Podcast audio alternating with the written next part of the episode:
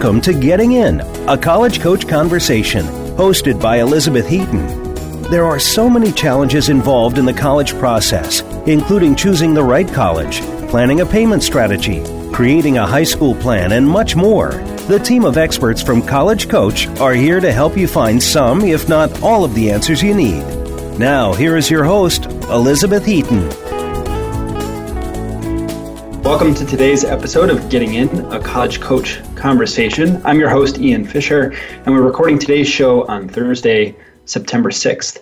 Even the latest starting schools are back in session by now, and with the transition has come a whole host of new questions and challenges for families to troubleshoot. We're glad to have you here with us for what I hope will be a, a terrific show. In our final segment today, we'll tell you where you can get help filling out the FAFSA, that all important free form for federal financial aid. The FAFSA goes live on October 1st this year, and we want to give you a head start on filling it out.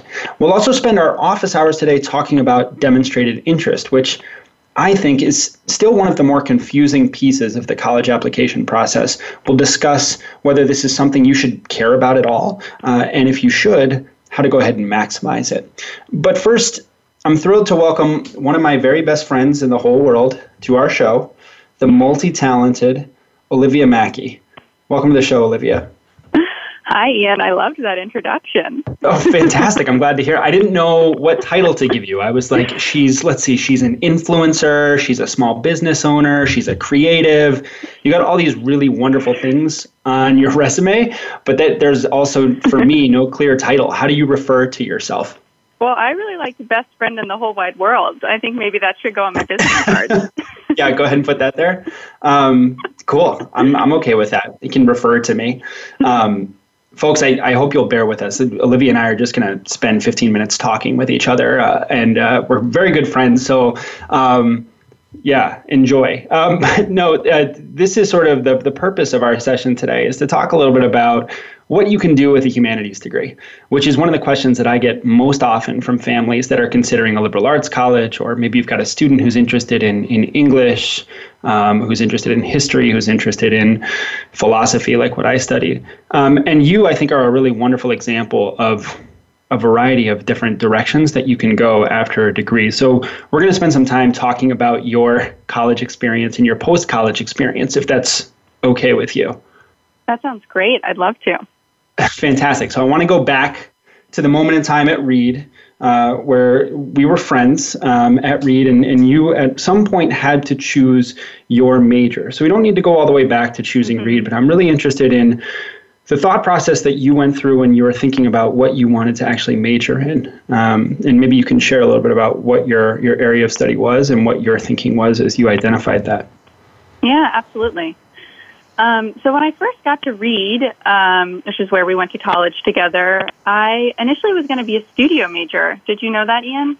I didn't know that. A studio art major? Yeah, studio art major.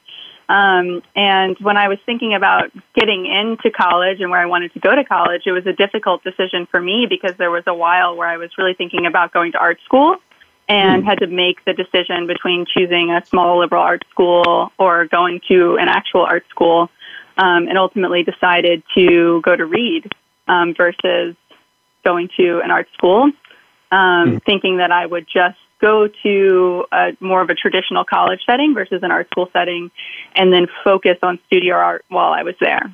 What Little did I know your, how that was going to change in my first year. yeah. What would your What would your medium have been um, for art? I mean, what was the was area oil, that you were? Oil painter. Cool. Yeah, oil painting.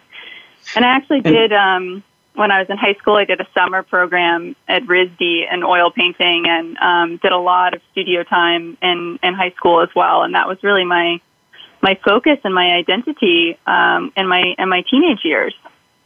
Okay, and and Reed has a pretty small studio art department. Only about I think four or five students major in studio art each year. They always have a really great gallery show at the end of that process. So you can be a studio art major at Reed, but you ultimately decided to move dramatically from a studio art major to an art history major. Big difference there. Um, but why did you make that shift? Why did you move over to art history instead of uh, creating the art? Yeah, that's a great, uh, great question. Um, I think for me, when I was going through the process of trying to decide what my major would be, it was a lot of thinking about what I wanted to do beyond college. I think that's you know pretty common for college students to think about. Okay, if I'm going to if I'm going to focus my studies in this, what do I want to do after I graduate? Mm-hmm. What do I think my career path will be in the next you know four, five, six years, maybe twenty years? Um, right. And long story short is I didn't know what I wanted to do after college. Um, and I was in a, a very privileged position of, um, you know, speaking with my dad, trying to figure out what my major would be, and him just encouraging me to focus my studies on things that I found interesting. Um, and I studied art history in high school. I did an AP art history class, and um, as part of being an art studio major, you have to take art history classes as well. Um, and I just found myself enjoying the art history classes more than anything else that I was taking. So you followed that enjoyment. You decided that you were going to major in something that you really liked. Yeah, I decided to major in something that I really um, had a passion for and that I enjoyed showing up to class for and that I enjoyed being able to um, study and have discourse and um, and just really spend time thinking about the history of art. Yeah. And of course, if you know, as a student at Reed, you took art history classes, you did studio art classes, but you also had to do a year of science. You had to do some courses in the humanities. You had the sort of distribution requirements mm-hmm. across the liberal arts program that rounded out your education. Um, are those things that you feel like you know continue to contribute to the work that you do today? Um, how do you see influence of your sort of college education? On and i guess we're not we haven't talked yet exactly about what you do now um, and we'll get there. But do you feel like there's a connection between the courses that you did and the work that you do now? Yes and no. Um, i think some of the topics that i spent a lot of time reading and writing about don't come into direct uh, contact with my day to day work, right? So I'm not, I don't, sure. we'll talk about this later, but I don't work in a museum or a gallery. right. Um, but I will say that the skills that I learned at Reed, I use absolutely every day. So that's um, writing, uh, critical thinking, the ability to have meaningful discourse with coworkers, those social interactions that you have in college, and then um, the requirements that are placed on students develop a skill set that I feel like I use absolutely every single day. Right. So it's and it's harder to identify because those are things that we typically think of as soft skills. Um, the kinds of things that I do on the radio show here. You know, I studied philosophy, and I'm not really invoking Kant or Nietzsche when I'm having a conversation with you, but I am asking questions. And that's a fundamental aspect of philosophy. And it's what I'm able to do on this radio show or when I'm working with students on their college essays.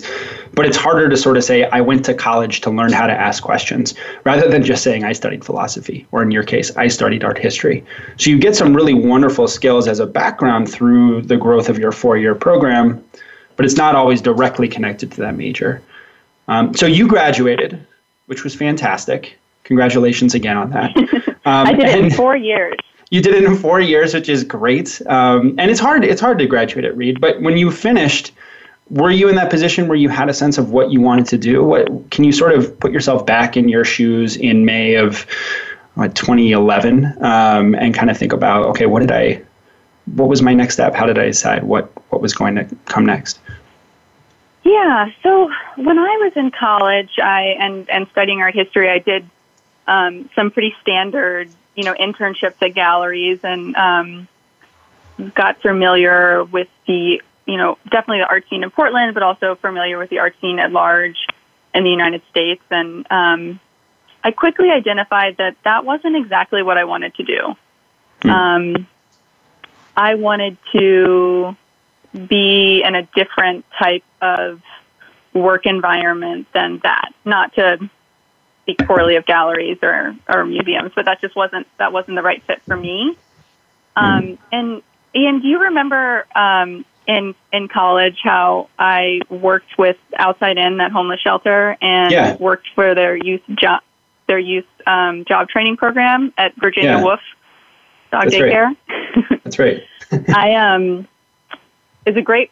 So Outside In is a nonprofit in Portland. They do amazing work, um, and I love. I worked with them for a couple of years and absolutely loved it. And I worked all through college, so I would work. Um, you know, I would get out of class and I would go to work, and um, also worked full time over the summers with them, and you know, to to pay my rent, etc. Um, and I got to this point where I liked going to work more than I liked going to school, as silly as that sounds, um, because I wanted to be around people, and I love. The sense of accomplishment at the end of the day. Um, and I, I just I loved working, and so I knew when I graduated that I wanted to be in an environment where I was working with a lot of different types of people, and that there hmm. was a sense of um, social purpose in what I was doing because I really believed in the mission of Outside In. Um, and I didn't know much beyond that. well, but I think you, you, I don't think you can understate the importance of that work experience, that outside experience that you had while you were in college. So you've held up these two things. You did um, work for a nonprofit, but you also did internships with galleries and got a sense of what the art world looked like. And those two things were exploratory for you. So even though they had value in the fact that you were able to pay your rent, they also showed you I actually don't want to be a part of the art world at large after I graduate. What I really like are these aspects of a work environment. And it, I think a lot of students undervalue those kinds of experiences in the way that they can expose them to opportunities. And I'll tell students go do an internship, mm-hmm. try something out, do an informational interview with somebody, volunteer somewhere and it's not just about getting those hours or getting paid. It's also about learning what you like and what you're good at. Um, and it's it's really encouraging to hear your sort of reflecting on that and say, you know, I really learned a lot about what my work persona is and what I need in order to feel satisfied professionally. Um, Absolutely, and it also for me showed that I wasn't continue. I wasn't interested in continuing in academia. Mm-hmm. Um, which I know, especially at Reed College. I mean, I'm I'm one of the few graduates from my year that didn't go on to get a further degree. Right. Um, but that was really important for me to know that about myself that um, the four year degree was going to be enough, and that I was ready to leap into the workforce. And so you did. You leapt into the workforce you decided to leave us in Portland and just on a whim basically moved down to the Bay Area uh, with every confidence that it was going to work out. I remember you're just sort of like, I'm just going to go and see what happens. Um, and you had an idea about a job you were going to get, um, but didn't have it locked up. But you had this confidence that you were going to make it work because you have that work ethic and your ab- ability to follow through on things. So you sort of found Bi-Rite and 18 Reasons and you want to talk a little bit about about the sort of integration of food all of a sudden into your experience um, and your professional life? Yeah, absolutely. Um, so I landed down in, in San Francisco a couple months after I graduated, and though you, you made it sound like I was very brave with my giant leap of faith, I did have um, my brother and my sister living here at the time who uh, allowed me to move in with them and helped me get my first job. So wasn't sure wasn't as fearless as um, as you made hey, me work, sound. Working so those informal that. networks is also important, right? There's there are skills associated with that. You know, keeping those relationships going. But yes, I'm I'm sorry, I was trying to give you too much credit. Thanks for pulling me back. um, so I yeah, so I landed in San Francisco, and my first job was actually working as a baker at the Bi-Rite Creamery, which is um, locally and I think somewhat nationally famous for their ice creams. Um, really delicious. But I was baking cakes and cookies and um, was just you know working in a kitchen and um, and associated with the with Bi-Rite Market and their creamery is a, a nonprofit arm called 18 Reasons, um, which is a community space that was dedicated to food education, so like cooking classes and wine dinners with producers and bringing farmers in for lectures. Um, and they also had a gallery space. So there was a rotating gallery exhibition that was happening. Um, and I just fell in love with the space and the woman who was running it, Rosie, who ended up being a mentor for me. Um, mm-hmm. And so I would bake during the days and then I would get off of work and I would volunteer at 18 Reasons at night. Um, it was just the, the same feeling that I had of being surrounded by people and working towards a common goal that I had at Outside In. I found that same community and working towards a common goal at 18 Reasons. Um, and though the missions were different, so Outside In is trying to, you know, solve the homelessness crisis in Portland. 18 Reasons is trying to talk about food justice issues um, and creating home cooks and inspiring people to learn how to feed themselves in a healthy manner. And so there was this social justice mission that I really aligned myself with.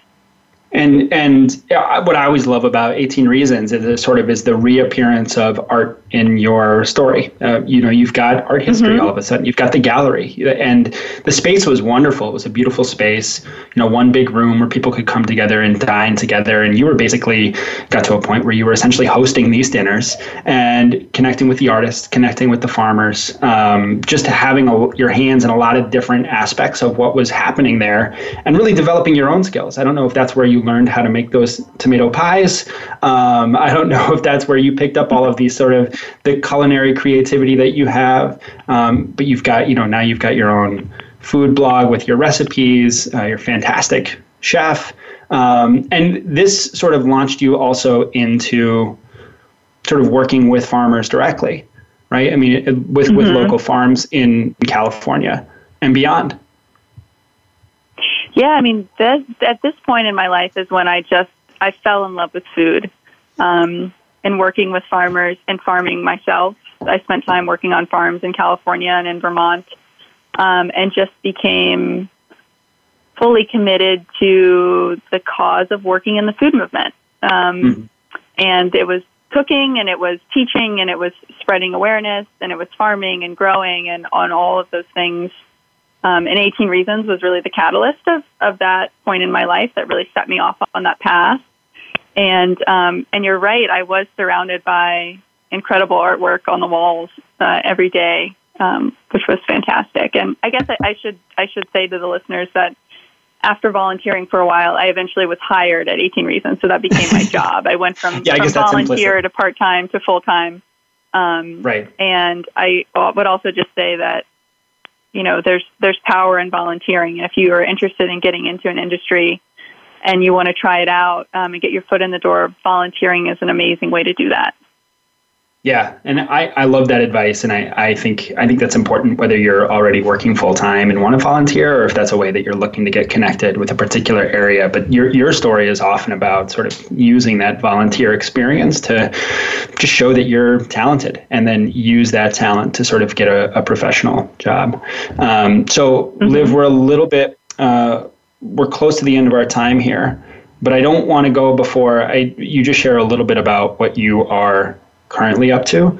Um, and you know, I, I would say that I, I've seen a lot of your sort of creative talents, even in the way that you've launched your podcast that you're now hosting and this new small business that you're doing with your husband Mike. Um, I don't know if you want to share a little bit about what you're up to these days. I'd love to. Um, so you did reference that I, I am a food blogger, so I do have a, a blog. It's called The Coast Kitchen, um, where it's sort of musings and recipes of um, of what's going on in my day to day life, and and I truly just do it for fun as a um, a creative outlet. But um, right now, I'm in the process of starting a cider focused bar and bottle shop in Oakland, California, called Redfield Cider. Um, and you also alluded to our podcast, which is Redfield Radio, where we, myself and my husband Mike, discuss all things related to fermented beverages, but mostly talk about cider. yeah, and it's fantastic fantastic stuff. So, um, if you are in the Bay Area, if a Bay Area listener, you should get out and check out Redfield when it opens uh, sometime in the next couple of months. And Liv, I promise I'm going to come down and visit you guys within the first couple of months after you guys open up. Um, but I want to thank you for hanging out with me at work again, just like the old days back when I was in the Reed admission office. this is great. Thank you so much for having me. And I look forward to seeing you this weekend. Um, okay, folks, uh, when we come back, we are going to open up our office hours, so don't go away.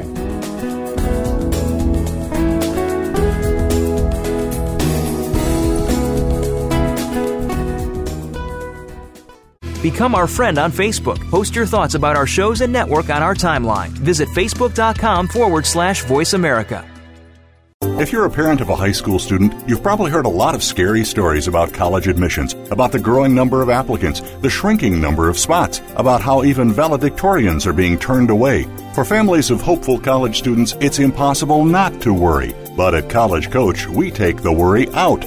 Our advisors are former senior admissions and college finance officers from all over the country, so they can give you advice that nobody else can about what classes to take, how to prepare for standardized tests, what options are available to pay for college, and most importantly, what admissions officers are looking for when they read an application. We've got more than 15 years of experience and a track record that's helped every single student get into college, most into their top choice schools. So make the decision to come work with College Coach and start your child down the road to the decision that really matters, the one in the envelope that says yes. Visit www.getintocollege.com forward slash getting dash in.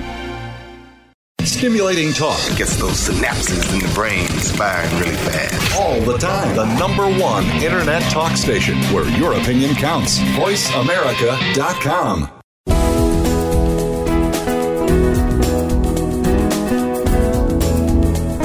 You are listening to Getting In, a college coach conversation.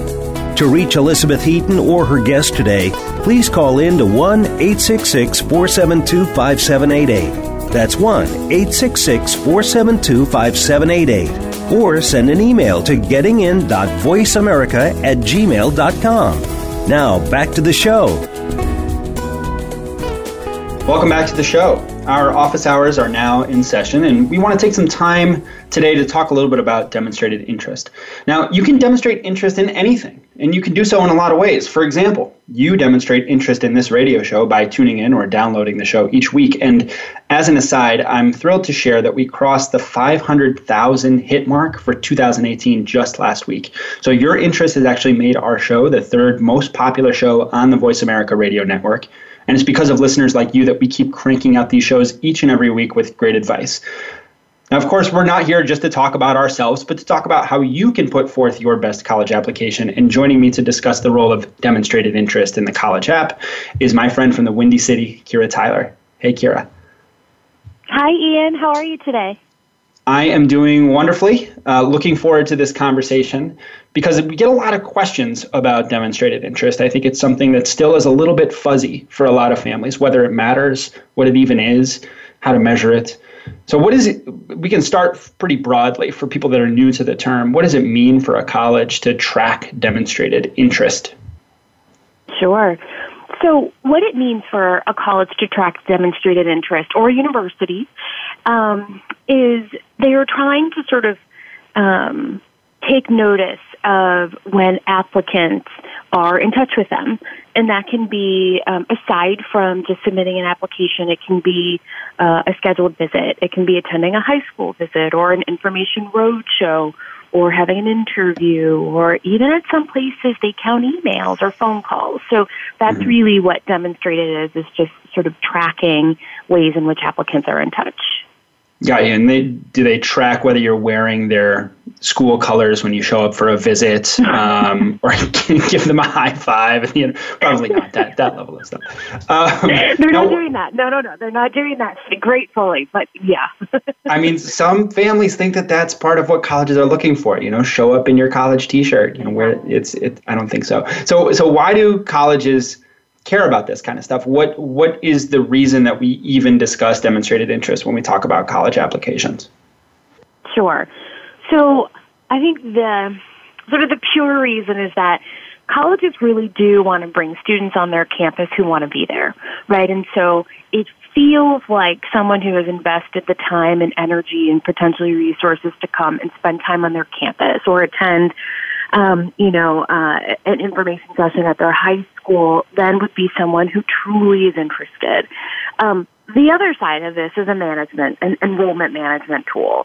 So it's a way for um, universities and colleges to say, okay, just want to make sure that uh, it's looking like some of these people that we admitted who seem great are actually um, there's something in their record with us that says, oh, we'd be excited about be, it being admitted and seriously consider you. So, not to quote Hamilton, uh, it's not throwing away your shot. It's I don't want to throw away my admit. essentially.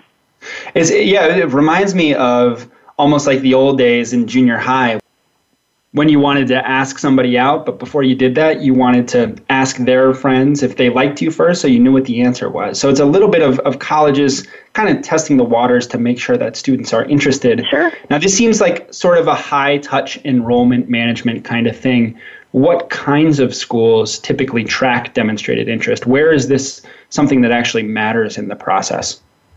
Right. So the real sweet spot would be small to medium sized schools I would say in general, schools that are over 10, 12,000 people don't really have the bandwidth to do this. Um, yeah. And uh, public schools almost overwhelmingly have zero interest in doing this. It just doesn't serve their mission or purpose very well. Um, I do think that there's one exception that in the past couple of years we feel like has been showing that, and that would be the University of Michigan. Um, but in general, it's really going to be small to medium sized schools and um, those that are selective to kind of highly selective without being the most selective. So, for example, MIT is wholly uninterested in um, tracking interest. It just doesn't make sense for them. They're they just don't feel like it fits into what they're trying to accomplish. I'll be frank; they really don't need to do it either. Right. Um, you know, but other schools like where I used to work at Brandeis, we would track interest. So um, I think it's really schools that are still very selective, but maybe not the most selective in the country. Yeah, and and Reed, we definitely used to track interest, but I know that you know Stanford doesn't track it at all, and and their assumption is, of course you're interested. Right. We're Stanford. You know, we're MIT. Of course you're interested. We don't need to look at this kind of thing, and exactly. I think a lot of schools have that flexibility, whereas places like Reed, it really is important to know whether a student is interested and whether they, they know what the experience is. Sure. Well, if you have a yield rate in the 60s, the 70s, the 80s, you are not going to be doing this. Even like yeah. a conservatory, for example.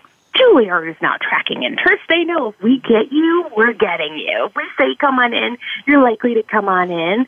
So I get it. Yes, that's very true. Stanford would fall into that category. Absolutely. But then there are other schools that are like, we need to be really good about making our numbers and maybe increasing our yield, this makes sense for us. It could also be tied into merit scholarship consideration as well, um, yeah. or an opportunity to maybe um, admit a student who's a little outside of the typical admit profile, but who seems to really want to be there. And it's not just that, that they want to be there, but that they seem to also have the skills to be successful when on campus. So, you know, it's um, there are a lot of reasons for demonstrated interest. Yeah, yeah. And now, now let's say we're in that sweet spot. We're looking at these schools that are small to medium yeah. sized. They don't have a super high yield. They can still be pretty selective. They could be hard to get into, certainly. Can you ask them whether they demonstrate interest, uh, whether they track demonstrated interest? And, you know, if you know that they do, what are some ways that you can actually start to demonstrate that interest? You mentioned some at the, the top of the show, but what are sort of some conscious choices that students can make to show a college that they really are interested in them? Sure. So some schools, even on their website or in some of their printed material, if anybody looks at that anymore, um, there may be a tell in there, right? They may say an interview is highly recommended. That's an mm-hmm. obvious sign of a place that is really tracking interest and uh, pretty heavily, to be frank. Um, if they don't say it, um, I think it's fair to ask um, in an easy breezy kind of way. You know, I'm just wondering, um, you know, as I think about the upcoming months and a busy fall, you know, are you do you guys track interest? Um, and I think most schools will be fairly forthcoming about that. I certainly hope that they will be. Um, and so, ways to be able to do that would be um, sort of your typical uh, schedule an official campus tour um, and information session. So plan on spending between two and three hours on the campus when the admission office is open. So drive around on a Sunday is not really the same thing as actually focused time um, within an admission office. So there's that. Um, if they travel and they're coming to your high school and you can go, that's another way. If you go to a college fair and they're there, that's usually another way.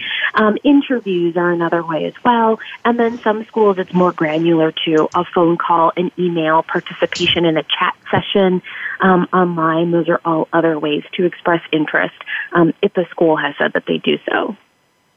So, so now you've mentioned a lot of different things, and I probably 10 different ways that you can connect with a school, that you can demonstrate interest. But I think that, you know, sometimes trying to focus on demonstrating interest can go awry. It can can be over strategic and and can backfire a little bit too. What are some things to avoid when we're thinking about demonstrated interest? Is it always good to show a college that you're interested in them, or should you tone it down a little bit from time to time? Yes. So I think the phrase "be easy" um, would apply here. So I like that.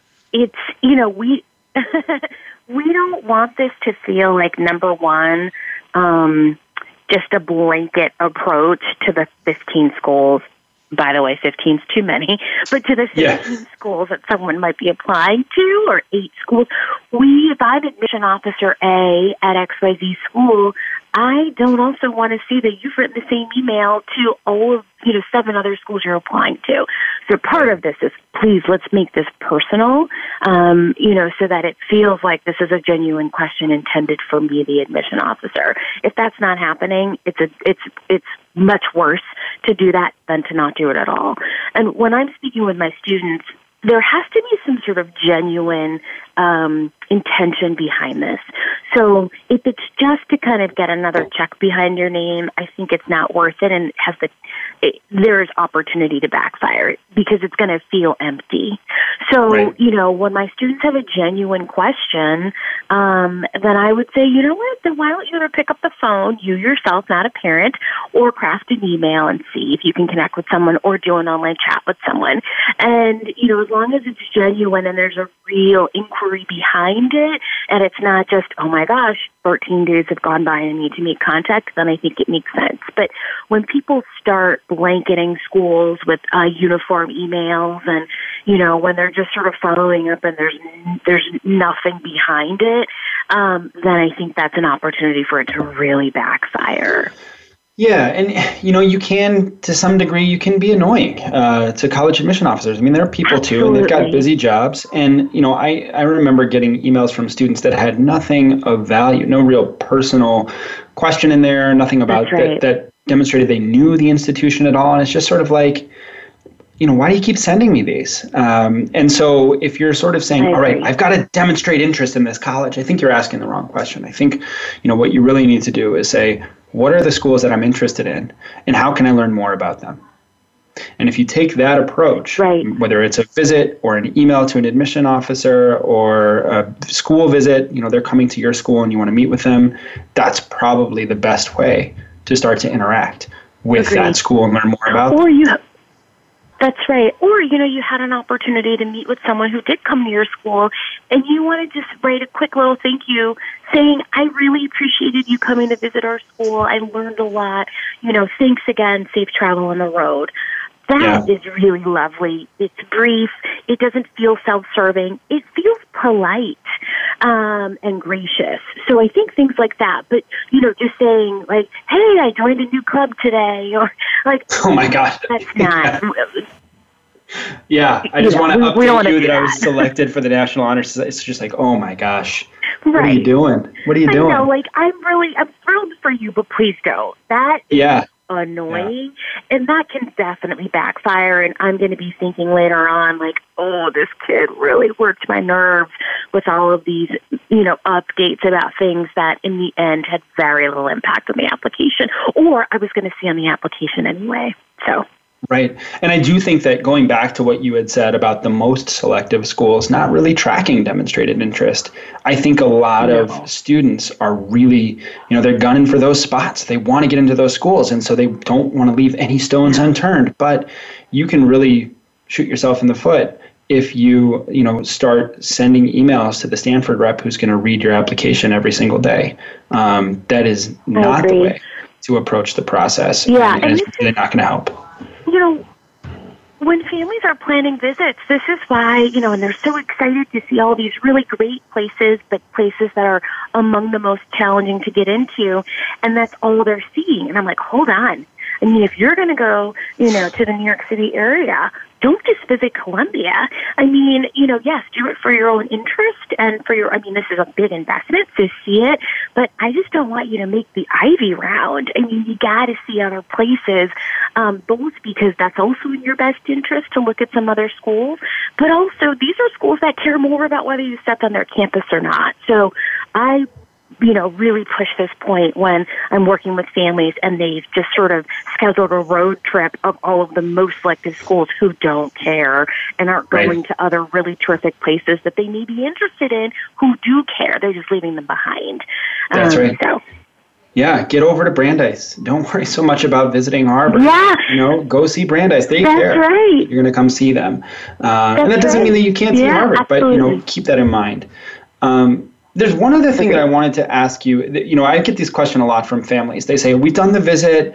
You know, we know that um, you know the student wants to apply ED. It's his first choice. Now they're coming through this fall and uh, doing a workshop um, or hosting an open house. Do we need to go to demonstrate our interest at this point in the process? Um, should we, you know, cancel soccer practice and go to this event to see this rep? Uh, what do you usually say to families who ask that kind of question? Yeah. So usually I would say, you know what? I feel like they probably already got enough of you. And more importantly, you got enough of what you needed to make this decision. And yeah. so don't go. It's okay. I mean, and this could really freak people out because, like you had said, it's like, I have to, I have to, I have to. There's a real mania around this. Um, but so sometimes the compromise that we make is, you know, for them to simply write a very brief email saying, you know, I, I actually, I'm not going to be able to make this session. Um, you know, I have a prior commitment, but I still feel really excited about the school and my ED application. And, you know, so, um, you know, enjoy your night in Columbus. I think it's yeah. there.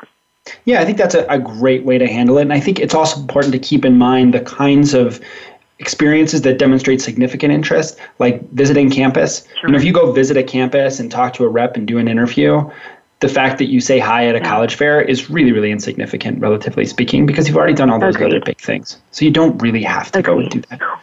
Um, okay, so well, hopefully, no, and I think we can agree, Ian, that those uh, I'm sorry, that like a college, like a college roadshow kind of night can be a really chaotic situation. Oh my gosh. Where yeah, I do not miss that. Everybody's clamoring. Yeah. Um, I know I don't miss that either. And so, um, you know, I think if you don't, if you've if you've already made your intentions clear and it makes sense for you, you don't need to put yourself in that position. No, stay home, work on your essays, let the juniors fight it out. Stay home. That table. Yeah. That's right. Go to bed um, early. That's right. All right. Thanks a lot, Kira. This has been helpful. Hopefully, we've helped to, to calm some nerves around demonstrated interest today. I hope so. Thanks for having me, Ian. Folks, when we come back, we'll help you get some help on filling out that FAFSA. Don't touch the radio dial.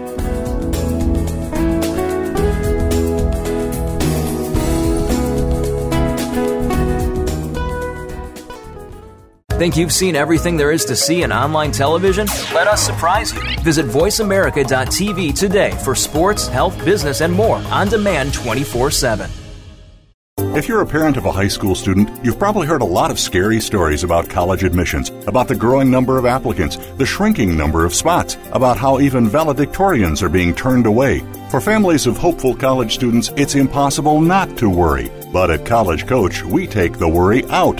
Our advisors are former senior admissions and college finance officers from all over the country, so they can give you advice that nobody else can about what classes to take, how to prepare for standardized tests, what options are available to pay for college, and most importantly, what admissions officers are looking for when they read an application. We've got more than 15 years of experience and a track record that's helped every single student get into college, most into their top choice schools. So make the decision to come work with College Coach and start your child down the road to the decision that really matters, the one in the envelope that says yes. Visit www.getintocollege.com forward slash getting dash in. The Internet's number one talk station. Number one talk station. VoiceAmerica.com.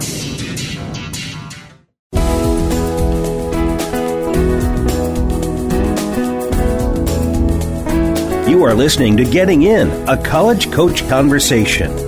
To reach Elizabeth Heaton or her guest today, please call in to 1 866 472 5788. That's 1 866 472 5788. Or send an email to gettingin.voiceamerica at gmail.com. Now, back to the show. Welcome back to the show. Now, before we get into our finance segment for today, I'd like to share a few interesting facts in today's school spotlight on Eckerd College. One of the 44 colleges that change lives, Eckerd College is truly a one of a kind school. From strengths in marine science and environmental studies to pet friendly dorm policies, Eckerd provides 1,900 students unparalleled opportunities for academic, social, and emotional growth. Because of its location on the Gulf of Mexico, Eckerd can connect students to amazing research and internship experiences with organizations like the Monterey Bay Aquarium Research Institute and the Florida Institute of Oceanography. And because of the college's 414 calendar system, students can spend winter term on campus pursuing an independent project or off campus in one of 20 plus international programs. Imagine studying natural history in the Galapagos or field archaeology in the Bahamas next January. Looking to take advantage of the amazing weather at Eckerd, the college's waterfront programs supply students with dozens of sailboats, kayaks, canoes, sailboards, and paddleboards for recreational use, all free of charge. Fun fact students at Eckerd are welcome to bring their family pet to school. Dogs, cats, snakes, birds, and a host of other domesticated animals are permitted to live in designated pet friendly dorms. Now, I personally really enjoyed uh, getting the chance to get to know Eckerd when I was traveling with the Colleges That Change Lives group. It's 44 schools that go around and do college fairs. And I would encourage our listeners who are new to the college search to pick up a copy of the book by Loren Pope. It's a fantastic introduction to a number of excellent under the radar colleges like Eckerd, like Reed, uh, and there are some terrific options that are out there. Okay, speaking of life changing, let's talk about paying for college. How about that segue? Uh, joining me to talk about help on the FAFSA is one of our fabulous finance educators and a parent of a pair of college aged boys, Jan Combs. Welcome to the show, Jan. Thanks, Ian. Happy to be here. So, your older son is in college and your younger son is getting close, right? Yeah, he's a senior this year. All right. So, I, what I love about having you on the show is that you've got that financial aid expert's perspective to bring to bear, but you're also a mom who's sort of in the thick of things as well. So, it's a, a double dose of expert advice, which is fantastic. So, today we're talking about the FAFSA. And if I'm correct, the FAFSA becomes available on October 1st? Correct. Okay, fantastic. And a lot of people need help with this thing. I've heard it being compared to being more painful than filling out your tax returns in many cases. Now, there are some rules around getting help on the FAFSA, right? So if you need assistance, where do you turn? Who do you go to to get some help with that FAFSA? Sure. You know, there really is a ton of support systems in place. I want people to know that so that you you know that we're gonna you'll you have support as you go through the process. Um, and I do like to point out that this support's kind of available now, even before you're ready to do, do the FAFSA, and then of course during the time when you're actually trying to complete that lovely form online. And so um, now, uh, you know, pre-FAFSA completion time, you can actually go online and get a lot of sources of uh, support now. You can go right to the Federal Student Aid website, which is studentaid ed.gov. And there, there's a lot of information that you can look at now to really familiarize yourself and prep for the whole process ahead. There will be a PDF of the, the current FAFSA to come at the end of this month. It will become available, and you can print it out and look at it. So you can see all of the different questions that you need to answer so you can prepare. There's also frequently asked questions um, in videos on that site as well that you can look at to prep for completing the FAFSA. So that's kind of what you can do now to prepare in advance. Um, and so thinking ahead, once you are going to log into the FAFSA system, and as you said, it's available October 1st, and folks can complete the FAFSA after October 1st of their child's senior year. And when you begin that application, I know it can be a little bit overwhelming, but it's important to know that there's a ton of tools and support services available, you know, if you get stuck. So first off, available customer service line. There's a handy chat feature. There's also email support, and that's available throughout the site. Um, and this is great. So if you're in the FAFSA application, for example, and you just get stuck, you can call someone, you can email, or you can chat with someone.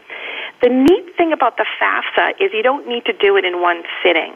So, for example, if you're mm-hmm. partway through and then you have a question, you can simply save it and then go out, chat, email, and, and get answers to your questions, and then go back in and finish it before you submit it. So that's a really handy thing if you want to rely on the customer service folks, you know, at FAFSA. But now, even better than that, which I love, is all the different interactive tools within the FAFSA application itself. Mm. And these can prove super helpful. So while you're actually in the application, you can click on the little, I think it's a little blue and white question mark, it's a little icon next to each and every FAFSA question. So there's about 103 questions. If you click on the little question mark, a little box is going to pop up and give you a tip as to what the FAFSA folks are looking for you to include. And if you need to dig a little bit deeper, you can actually click on the More Help link associated with that data element you're trying to put in, and it'll give you even more information. So it really does guide you throughout the application, giving you a handy reference tool for each and every single question and data element throughout the FAFSA. And I tell you, this didn't always exist years ago, uh, but now it does, and it really does prove to be very helpful. Now, is this something that is directed more towards students or more towards parents? Is this something that a, a, student should get online and work through, or is it really something that the parent should be responsible for? Yeah, so both actually. I mean, it is a student application for financial aid, but the information contained in that application is both going to be parental and student. So they really mm. should be sitting down together um, and completing their own sections. Gotcha. Gotcha. I love that advice, and and I think it's it's really helpful for students to be aware of what this cost is going to look like, and and to take a role in understanding that. And it might be some challenging conversations for parents to talk about their their family finances, but those tend to be good conversations, especially if you have them early. Um, now, they are great conversations, and like you said, the earlier the better to really manage right. those expectations and cost about the cost factor. Yeah, and talk, it only talk gets harder as you go. For sure. Yeah. Now, now, what if someone really isn't great at the online stuff or wants more of face-to-face mm-hmm. support? Um, what are some things that you can do if, if you really want to be talked through uh, some of the, the things sure. that, that pop up on the FAFSA? Sure. Well, this is where the special FAFSA completion events, um, and these are held in every single state around the country, and these can be super helpful to families. Each state will have a specific FAFSA completion event, and all of the events have a sole focus of helping families to really complete that FAFSA. Usually, each state will have multiple events at different locations throughout the state, and typically those are going to be held in the fall. November, sometimes late October, November, December, sometimes as late as early winter, January or February. Um, the details, of course, will vary from state to state, but the important thing to know is that each state will offer some sort of FAFSA completion event, and they might be called different things. Um, in California, they call it Cash for College. In Massachusetts, we call it FAFSA Day Massachusetts. Um, I've heard it referred to as FAFSA Frenzy, FAFSA Free for All, FAFSA First. Ultimately, though, every state will have some sort of FAFSA Day completion event. So, folks that are interested that want that face to face, um, and it's terrific. You can go. It might be at a library, a community college. It might be at uh, an educational opportunity center or at a university. They can go in and sit down with someone who's currently practicing financial aid, ask their questions, and complete their FAFSA right in front of you know financial aid expert. So, folks interested in that, I usually recommend that they check with their higher education authority, also called Department of Education, for FAFSA events in their state. They can also go to their their favorite you know web browser and just put in the phrase FAFSA Day or FAFSA Completion Event, the name of their state, and then 2018, 2019, and the events in their state should come up. Um, these are great events. They're super helpful. Um, I think a lot of families want that, you know, hands-on, face-to-face, um, and this is where you can get that type of support. Yeah, and they, they might even be lucky enough to run into some of our college coach educators at those events, right? I mean, I think I think some of our absolutely team there are events. many of us out in the field that do volunteer, and I, I co-chair the um, event here in, in my state. So yeah, absolutely, you might just see a college coach person for sure. Yeah, go ahead and say hello to Jan. Uh, she's she's a, a, lot of fun to talk to, as you can tell. Please do. Okay, but these are these are all these are all single date events, though, right? So so there might be, you know, let's say I'm not particularly tech savvy and I can't make those single date events. What are some other things that I can do in case I miss an event in my state? Sure, and that is true. Even though in my state we have 30 different events around the state, you know, if you miss the one in your area on that particular date, you will be out of luck. So, absolutely, other things are available. Most states also have what's called educational opportunity centers or college planning centers, um, and they're open on a daily basis, usually Monday through Friday. But these centers really do exist to help people. Um, they provide free educational and career advising, and most of them will also provide um, assistance with the FAFSA as well. So again, those will differ from state to state, but the majority will have college planning centers of that kind. Um, there's also the college financial aid office. You know where your child's applying, they're happy to help. They want you to complete the FAFSA, and they want you to complete it early and on time. So the college financial aid offices are also a good resource. And of course, let's not forget about the high school guidance department.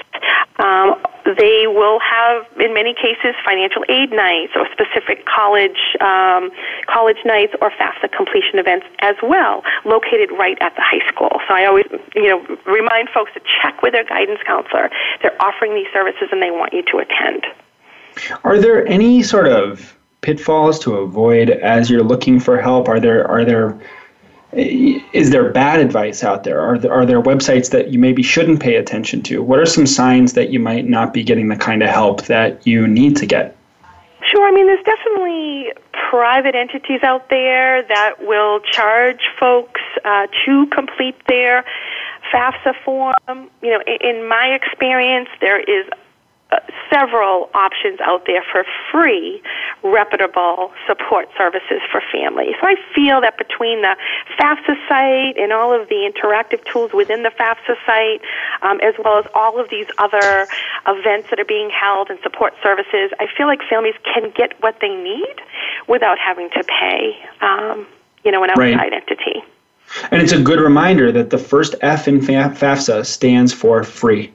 Um, and free, this entire this process is intended to help you to get financial support for college and is not something that should come at a cost for you if if that's something that that you can't afford to do. So I love the idea that there are so many different resources that are out there and available. And I think we have a segment coming up um, to actually talk through some of the components of the FAFSA. Is that right, Jan? We do, I believe, on October 4th. We're going to have a nice, wonderful radio segment that's going to really focus on how to complete the FAFSA. And so that will dig a little bit deeper into what questions to expect and some of the data you should have on hand to help you um, complete the FAFSA. So that will be a super one to tune into as well. That's great. And then I think the week after that, we will be focusing in on the CSS profile, which is a second financial aid form that's required by a lot of uh, private colleges in addition to the FAFSA. So, a great yeah. pair of segments there on the 4th and the 11th of October to help you sort of move through the process of applying for financial aid. And, and Jan, just for those listeners who maybe are hearing about this stuff for the first time, parents of seniors, what tends to be the deadline for the completion and submission of these forms? In general? Yeah, so you know what? Deadlines are going to be all over the place depending on whether it's a private school, whether it's a two year school, four year public school. So, what I always say to folks is the FAFSA becomes available on October 1st of your child's senior year, as does the CSS profile form, the, the, the additional financial aid form.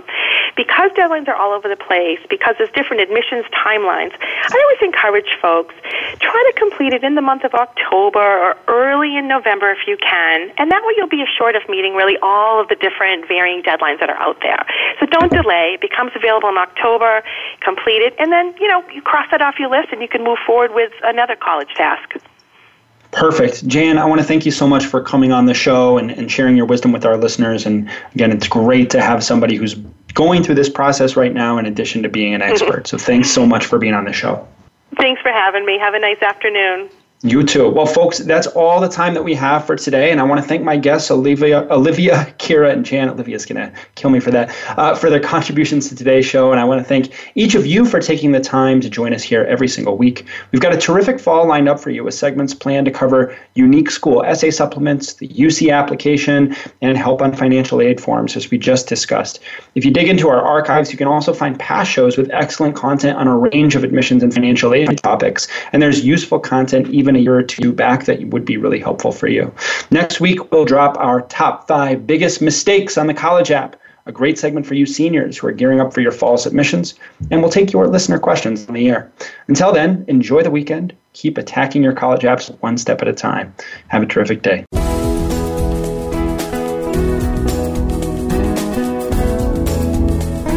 Thank you for tuning in to Getting In, a college coach conversation, hosted by Elizabeth Heaton. Please join us again next Thursday at 1 p.m. Pacific Time, 4 p.m. Eastern Time on the Voice America Variety Channel. Have a good week.